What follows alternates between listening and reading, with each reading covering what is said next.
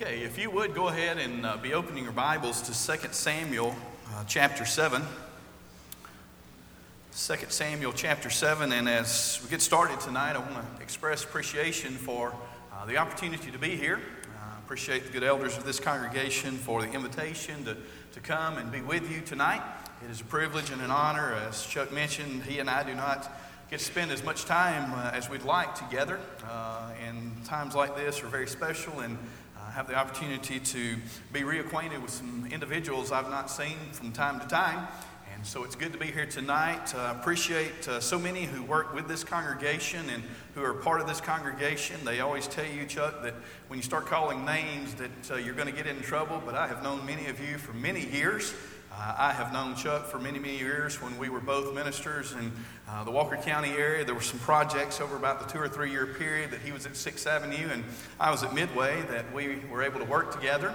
I uh, had the opportunity to work uh, with Kyle last month. We had a Friday night sing that, in fact, some of you came and attended, and uh, we thank you for coming uh, if you were uh, able to come down and be with us on that occasion. But I've known Kyle and his family for many, many years as well. Uh, didn't get to meet Daryl until tonight, but I knew of his family when I was at Midway. Uh, his father, Steve, was preaching at Cordova. He was away from home at that time, and so uh, I've known a lot about Daryl over the years, uh, even though tonight's the first time that I've met. Uh, Sid Altland could probably tell you stories about me uh, when I was at Faulkner. Uh, Sid was my older brother in a social club that we were both a part of there. And uh, walking in the door, I see one person after another after another that I have uh, been acquainted with in the past. And so, so many of you are very special to me and uh, hold a special place in my heart. And it is good to see you tonight. I also express appreciation for the theme. Uh, there are many opportunities that people have to speak on summer series where the theme is not as well thought out as it is in this occasion. Uh, I appreciate that study that you have been in. It's all about Him. Uh, whatever we talk about in the Lord's church, and whatever concepts and ideas we refer to, we can never give enough attention to Jesus Christ. And I appreciate the theme, and I appreciate having the opportunity to speak on it. And uh, I know that by this time in the summer, uh, you are almost to the tail end of the series. And so I hope tonight, maybe I'll share with you some things maybe that you've heard earlier in the summer, uh, maybe some new things as well, but things that will be encouraging. All right, let's get started tonight with our study. I have been asked to speak about the king on David's throne. The king on David's throne. As we think about how this works into the theme of It's All About Him, it is the idea of Jesus being our king and us being part of the kingdom. As we consider this idea, I've been asked tonight to begin our study in Second Samuel chapter seven, verses one through seventeen. This is a prophecy that has to do with the kingdom of Jesus Christ. This is a prophecy that has to do with Jesus being the king. And, and as we progress tonight, I just want to go ahead and tell you the way we will do it. We will first strive to look at the text itself and to understand what was being predicted when God spoke to Nathan on this occasion. And after that, we will continue looking at a few verses in the Old Testament regarding prophecies concerning the kingdom of God. After we do those two things, Lord willing, we will move on to the New Testament and we will ask a few questions about the fulfillment of this prophecy and others from the Old Testament. And then finally tonight, we will move to some points of application that I hope will be very helpful to us understanding this image of a king and a kingdom. And so let's get started in Second Samuel chapter seven. Uh, I'm going to skip down to verse eight tonight uh, in reading. And the reason for that is for sake of time, but let me just bring you up to speed in where we are. By this time, David has been established and anointed as the king of Israel. He has built himself a house made of cedar, very expensive wood in that day and time. He is an individual who has the support not only of God, but of his people. He has led a great military victory against the Philistines a chapter earlier. And under his leadership, the Ark of the Covenant has been brought to the city of Jerusalem. In the first few verses of chapter seven, we find that David seems to be pondering the situation that he finds himself in. Here he is, the entrenched king of Israel. He has a brand new house to live in. and he thinks about God and his presence among his people. For many years, God's presence had been recognized by the Ark of the Covenant and had been recognized by the appearance of a tabernacle, a temporary place. David's mentality seems to be, if I have this place to live in that is marvelous to behold, is it right for God to still be dwelling in a tent or in a tabernacle? And so his idea is very noble, it seems, at the onset of the story. I'm going to build a house for God to dwell in, a permanent dwelling. Nathan, the prophet of Israel at this time, hears of this plan that David has. And thinking that God would certainly approve of such a plan, he encouraged David to continue to do the plans that he had made in regards to building this particular building. Unfortunately for Nathan and David, beginning in verse four, God disagreed. Though it seemed to be a good idea to both Nathan and David, God basically asked the question of Nathan that very night, a message that would be intended to be moved on into the hearing of David. Have I asked to have a building built for me? The answer to that was no. And so after that, you will notice beginning in verse eight we read, "Now therefore thus you shall say to my servant David, thus says the Lord of hosts, I took you from the pasture, from following the sheep, that you should be prince over my people Israel. And I have been with you wherever you went and have cut off all your enemies from before you. And I will make for you a great name like the name of the great ones of the earth. And I will appoint a place for my people Israel and will plant them so that they may dwell in their own place and be disturbed no more. Violent men shall afflict them no more, as formerly from the time that I appointed judges over my people Israel. And I will give you rest from all your enemies." Stop right there. God's message here is, David, remember your roots. Remember where you came from and acknowledge where you are at today. I have made you the ruler of my people from your humble beginnings. And I have given you and will give you rest from all of your enemies. The nation that you lead, they will have an opportunity now to put down roots in peace in this land. And by the way, David, I'm going to make your name great. When people of the world begin talking about great leaders, they will list you among them. And so here God is telling Nathan and David some things of the past, but also things of the present, and a few things about the future. But continue with me. "Moreover, the Lord declares to you that the Lord will make you a house." Now, isn't that interesting? All of this began with David making God a house. But here God shifts the discussion from anything related to his house to making David a house. God, what are you talking about here? David and Nathan may have asked. Verse twelve, "When your days are fulfilled and you lie down with your fathers, I will raise up your offspring after you, who shall come from your body, and I will establish his kingdom. He shall build a house for my name, and I will establish the throne of his kingdom forever. I will be to him a father, and he shall be to me a son. When he commits iniquity, I will discipline him with the rod of men, with the stripes of the sons of men. But my steadfast love will not depart from him, as I took it from Saul, whom I put away from before you. And your house and your kingdom shall be made sure forever before me. Your throne shall be established forever." In accordance with all these words, and in accordance with all this vision, Nathan spoke to David. Now, as we look at this particular part of the prophecy, the things that God says to Nathan that have immediate application in David's life, it is very clear that God says, of your descendants, I am going to raise up a king. And there are several things about that kingdom and about that king that might be said. But as we study through this passage, I would ask, where did your mind wander to as we were reading these things? As we were reading these verses, beginning in verse twelve, and we see these ideas, who immediately did you think about? Many people of the world read those verses and they think immediately of Solomon.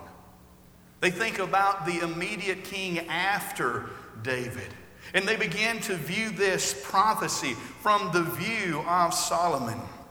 For sake of time tonight, I will not cite all of the scriptures. If you want to catch me afterwards, I have them if you would like them. But there are some things that can be identified to Solomon in this text. For one, he was a descendant of David. He fit that criteria. He did match up, if you will, with that qualification. Number two, his kingdom was established after David's death. And so that would be in keeping with what is said in verse twelve. Verse number fourteen, when David talks to the children of Israel in First Chronicles chapter twenty-eight and verse six, he would say that Solomon was God's son there. And so you might check the block there under verse number fourteen, the first part. There would be a time, verse fourteen, that Solomon would wander away from God. You would remember that story in First Kings chapter eleven, verses one and follow, following, where David would marry many women, and because of them, he would be carried away into idolatry. After that happened in his life, God would raise up adversaries from among his nation and rival nations as well. And so in that sense, yes, David suffered the discipline of God. But yet when we look more deeply at the text, there are some things that cannot be applied to Solomon here, that we have to say in our minds, it just does not fit. For instance, go back to verse twelve. This king is going to be raised up. This kingdom is going to be begun, if you will, once David is dead and resting with his fathers. Solomon would be born prior to the death of David. And even in the last days of David, you would see David, if you will, politicking with the people, trying to convince the people, if you would, look, my son Solomon will be the rightful heir to the throne once I am dead. This king and this kingdom would arise when David would be dead. Solomon's life does not seem to fit that criteria. Continue on and think about the next idea, and that is that to God, this king would be a son, and he would be a father. Well, I realize that David interpreted that in this light in regards to Solomon. You see that over in First Chronicles twenty-eight and verse six. But yet, nowhere else in Scripture do you find that Solomon is mentioned as a son of God, except in that one passage. And in that passage, David is speaking. Yes, in a similar way to what we would expect, there's going to be discipline meted out for the sin of Solomon, but it does not quite fit the saying here in verse fourteen. We never see Solomon in Scripture beaten with the rods of men, bearing the stripes of the sons of men. We do not see that ever in Scripture, and so it doesn't quite meet that criteria. And then, most important, verse number fifteen, he doesn't match up, his kingdom does not, with what is said there. The Lord's love would never depart from this king. And the example here is given of Saul. And you remember what happened with King Saul. When God's love left Saul, not only did that occur, but the kingdom was taken away from him and given to another. When we look at Solomon's throne, when we look at his kingdom, you would remember that immediately after his death, when Rehoboam, his son, would come to power, almost immediately, ten of the twelve tribes would abandon him and begin following Jeroboam.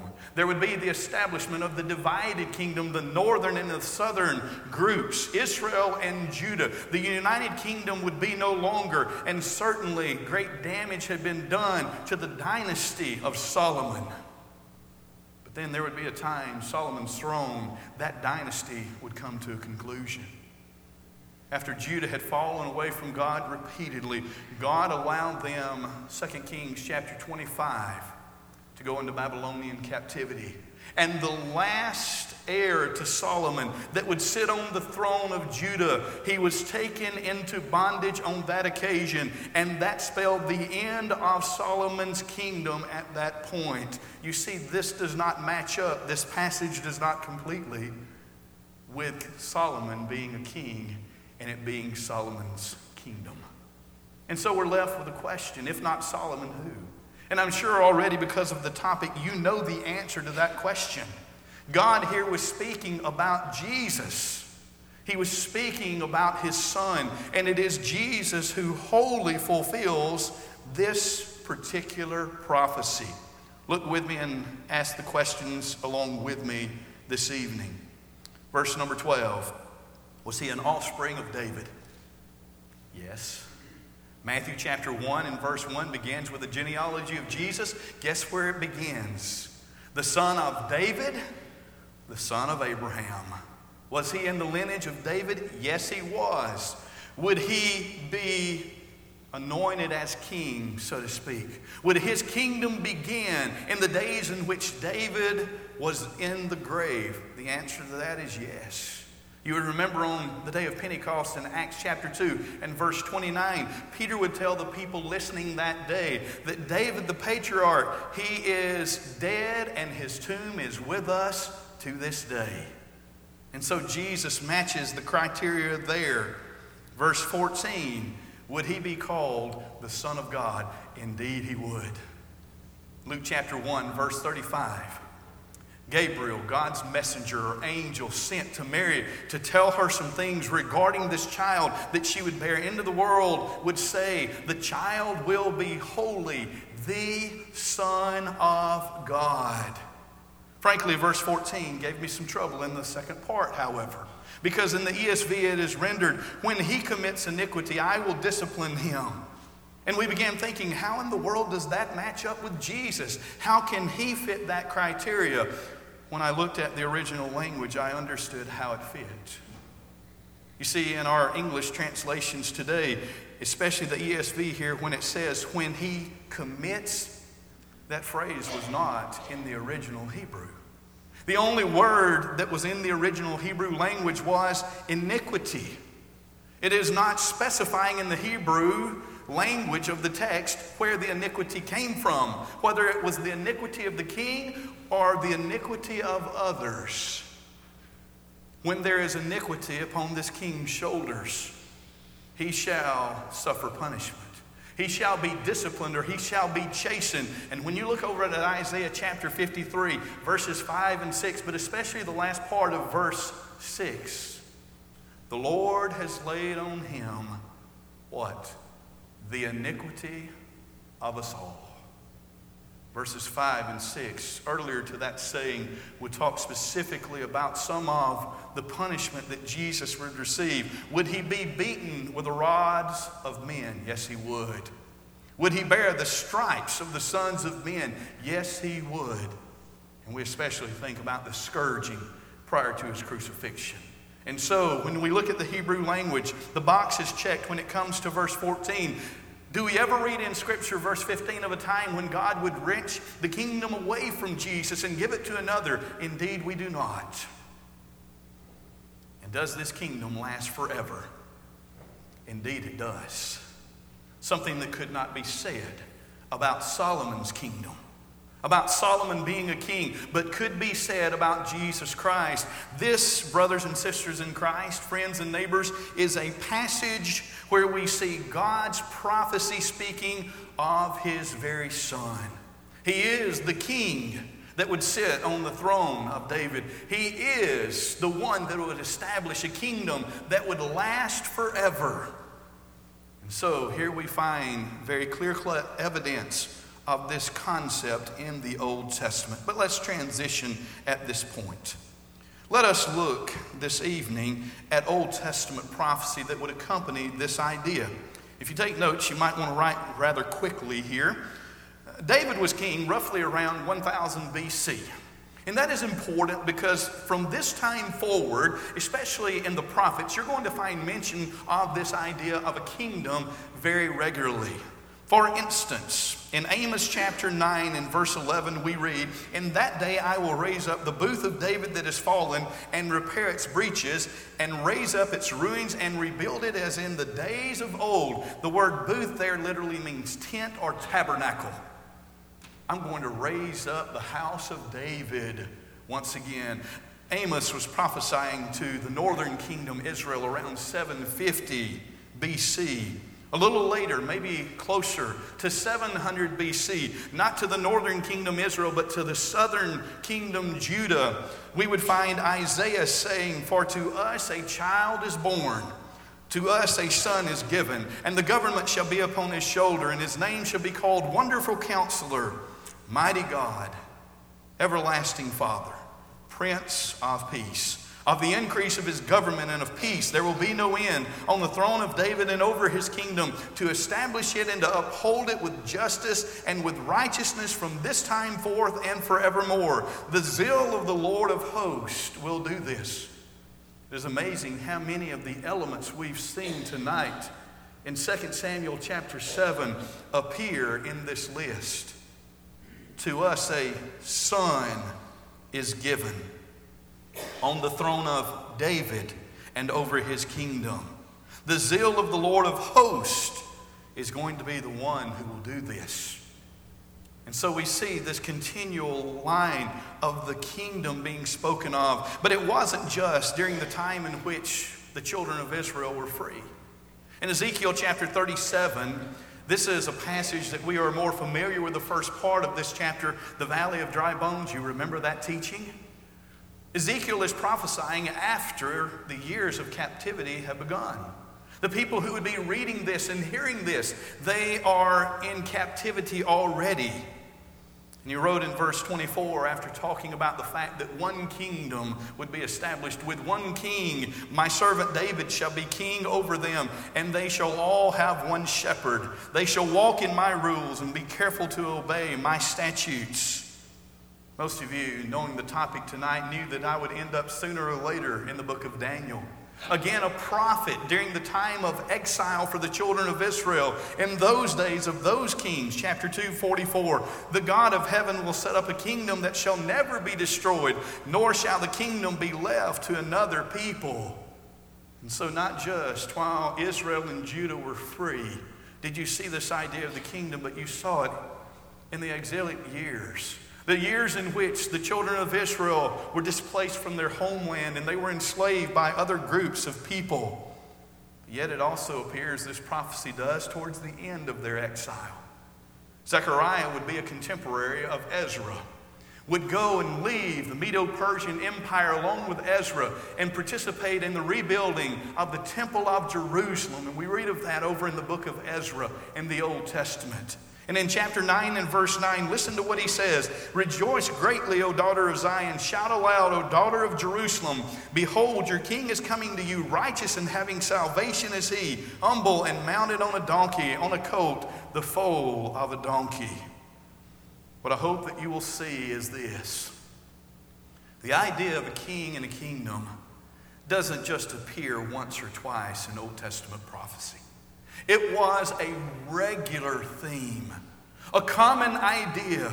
And I want you to think about an Israelite. I want you to think about someone of the seed of Abraham for so many years. Yea, about four or five hundred years worth of prophecy. You have heard there is coming a kingdom with a king. And it's going to be like the throne of David, that kingdom will be. And in the minds of the Israelites, they think back to the glory years. We do that sometimes, don't we? We long for the days of old when things were better, when things seemed to be more normal, things seemed to be more comfortable for us. For the children of Israel, those years were the time in which David and Solomon sat on the throne, the times and the years when the divided kingdom would exist and when the children of Israel would be in exile, yea, even when they came home to Jerusalem and Judea and populated that area again, there would be one group after another after another that would rule over them. The children of Israel would hear this idea about the kingdom. They would meditate upon it, and hope would spring within their hearts. There's a saying over in the New Testament.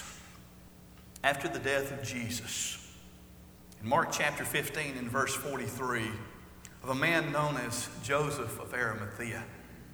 You remember the one who went to Pilate and begged for the body of Jesus. What is said about Joseph of Arimathea? He was looking for what? The kingdom of God. One Israelite after another for many years looked at this teaching from the Old Testament, and they saw in it hope and expectation.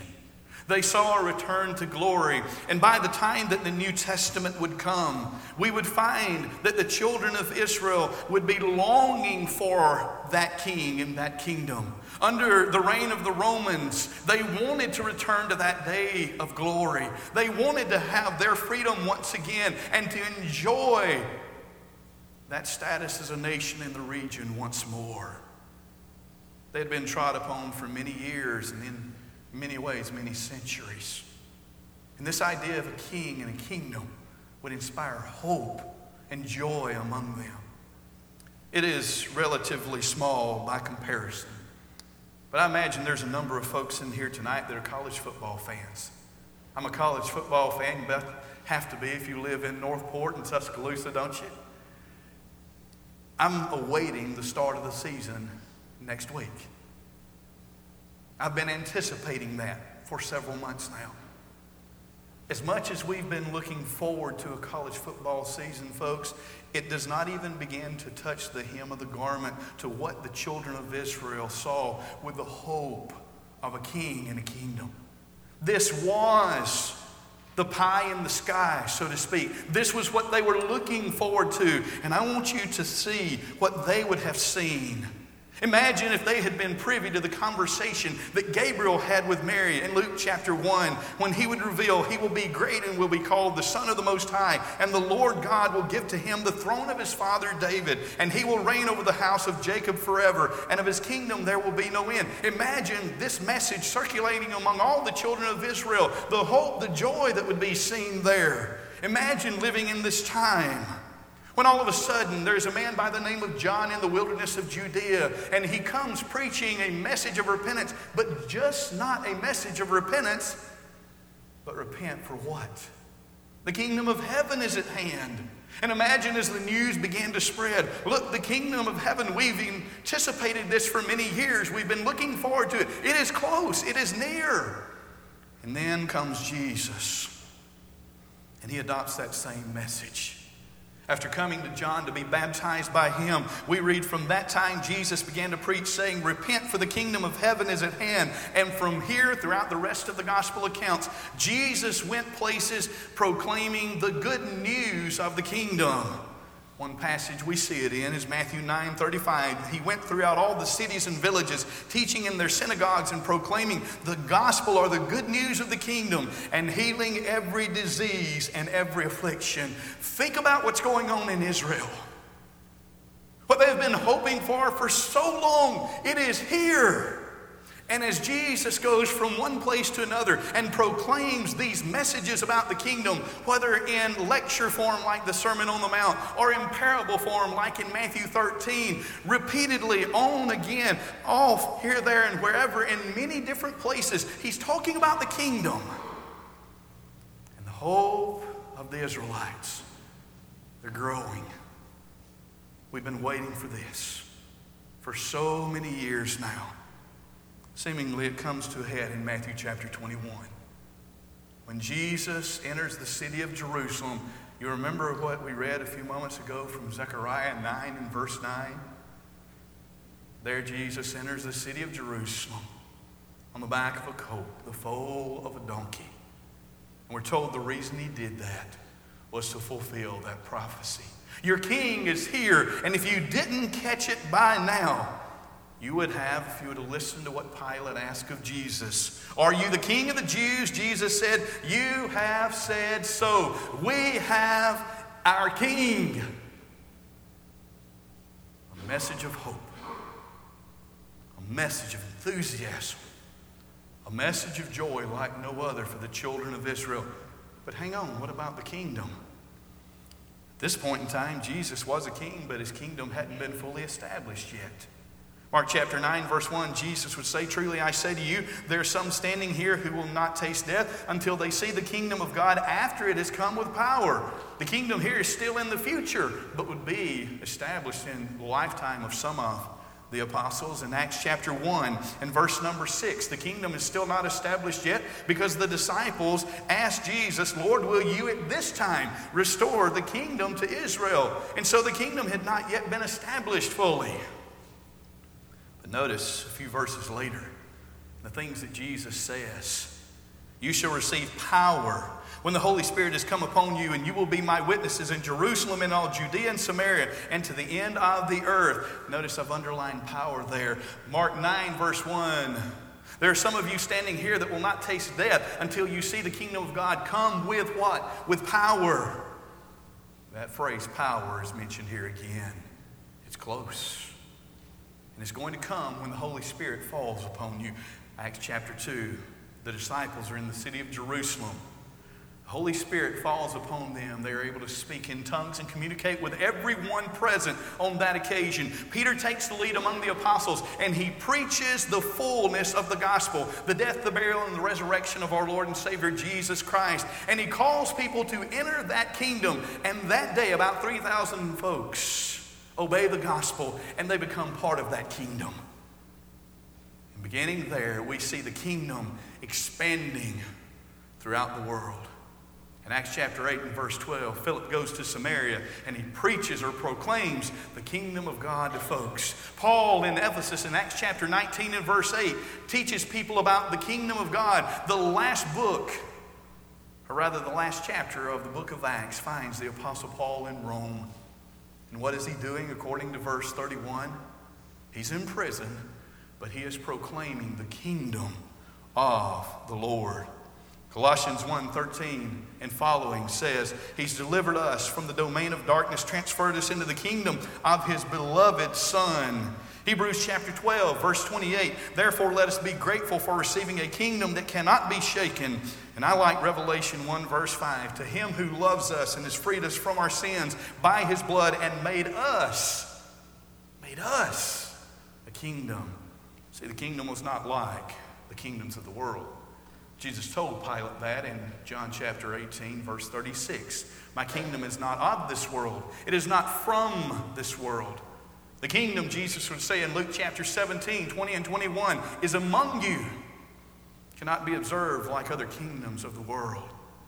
And so in the New Testament, we see the kingdom come.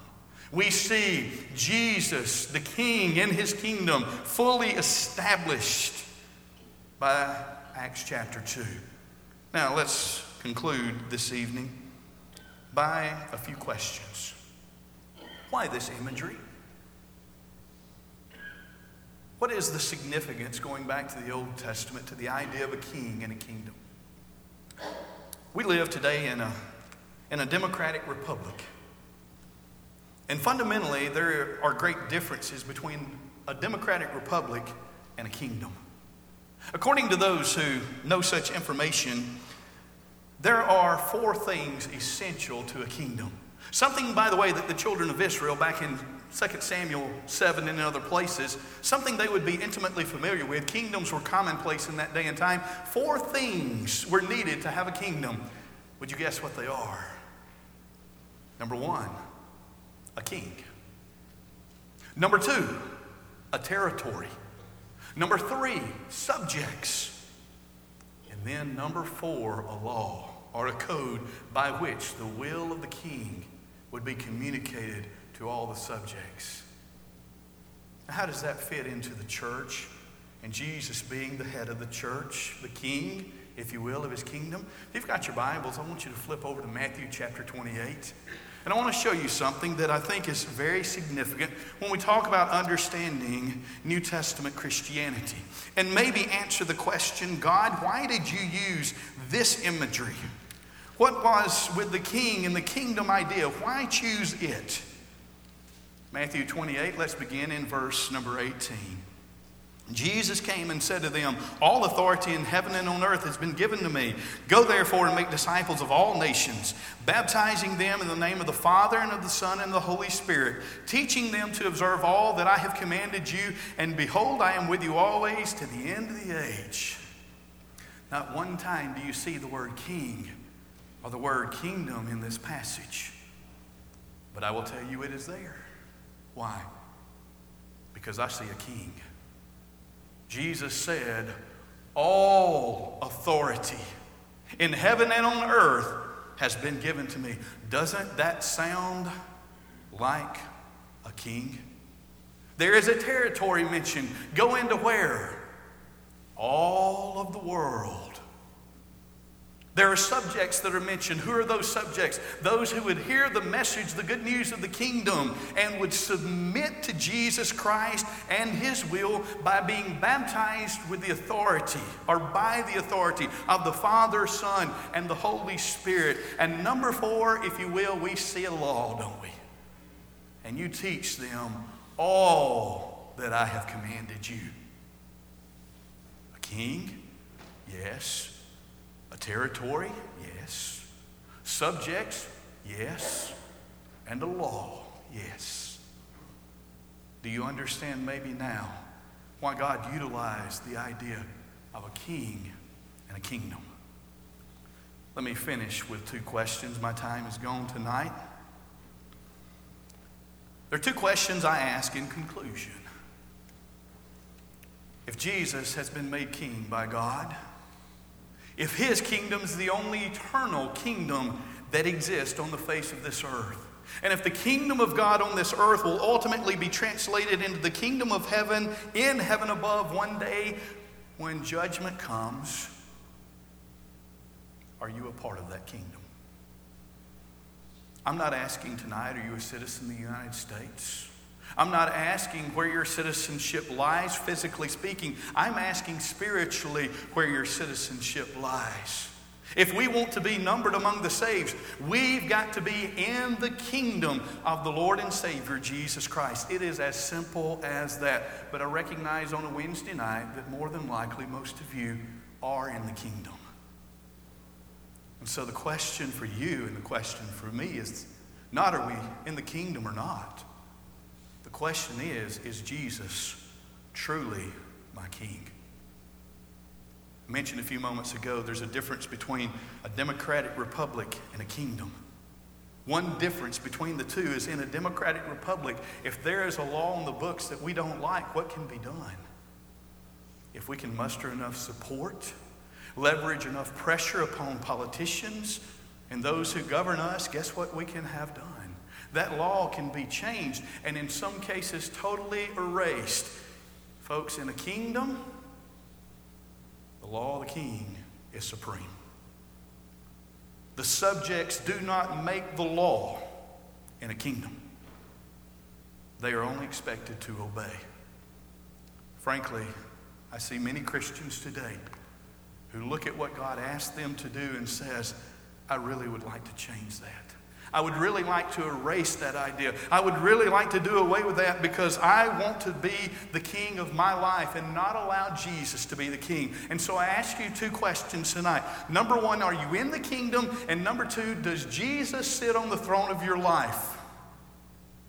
And I'm not asking about in theory. I'm asking by way of application. Do people around you know that Jesus is your king? It's all about him, is it not? It is not about us. Jesus must be our king, and we must be in that kingdom, be pleasing to him. Would you share with me a word of prayer? Our Father God in heaven, we thank you for this day. We thank you for the opportunity we have had tonight to study from your word, and we thank you, Father, for this beautiful image that have you put, been put before us in the pages of Scripture. We are thankful, Father, that long ago you told people about a king and a kingdom. We are so thankful, Father, looking back in history and looking at the life of Jesus and the life of the apostles in the early church. We are so thankful, Father, that we see the reality of that kingdom as it would be established in Acts chapter two. Father, we would pray that each and every one of us would consider the questions that we have asked tonight in our conclusion. Father, if we are not part of your kingdom, help us to, Father, have the courage to become parts. Help us to be willing to submit our lives to you. And Father, whatever obstacles stand in our way, help us to bravely push those things aside. And Father, render obedience to you and your Son, Jesus Christ. And help us to do that without delay. But Father, for many of us, help us to honestly ask the question, is Jesus my King? And Father, if we look honestly into our lives and we recognize that we are our King, or someone else is besides Jesus, that we would have the courage in our life to repent and to turn from that way and once again allow Jesus to be not just our Savior, but our Lord as well. Father, bless the church here at Hoover. Bless all those, Father, who labor here in any way and capacity. And we pray, Father, that your cause will be glorified in this community and, yea, around the world because of the things that they do. And as they strive, Father, to make known the King and the kingdom to those around them, may you bless them in those efforts. For we pray all these things in Jesus' name. Amen.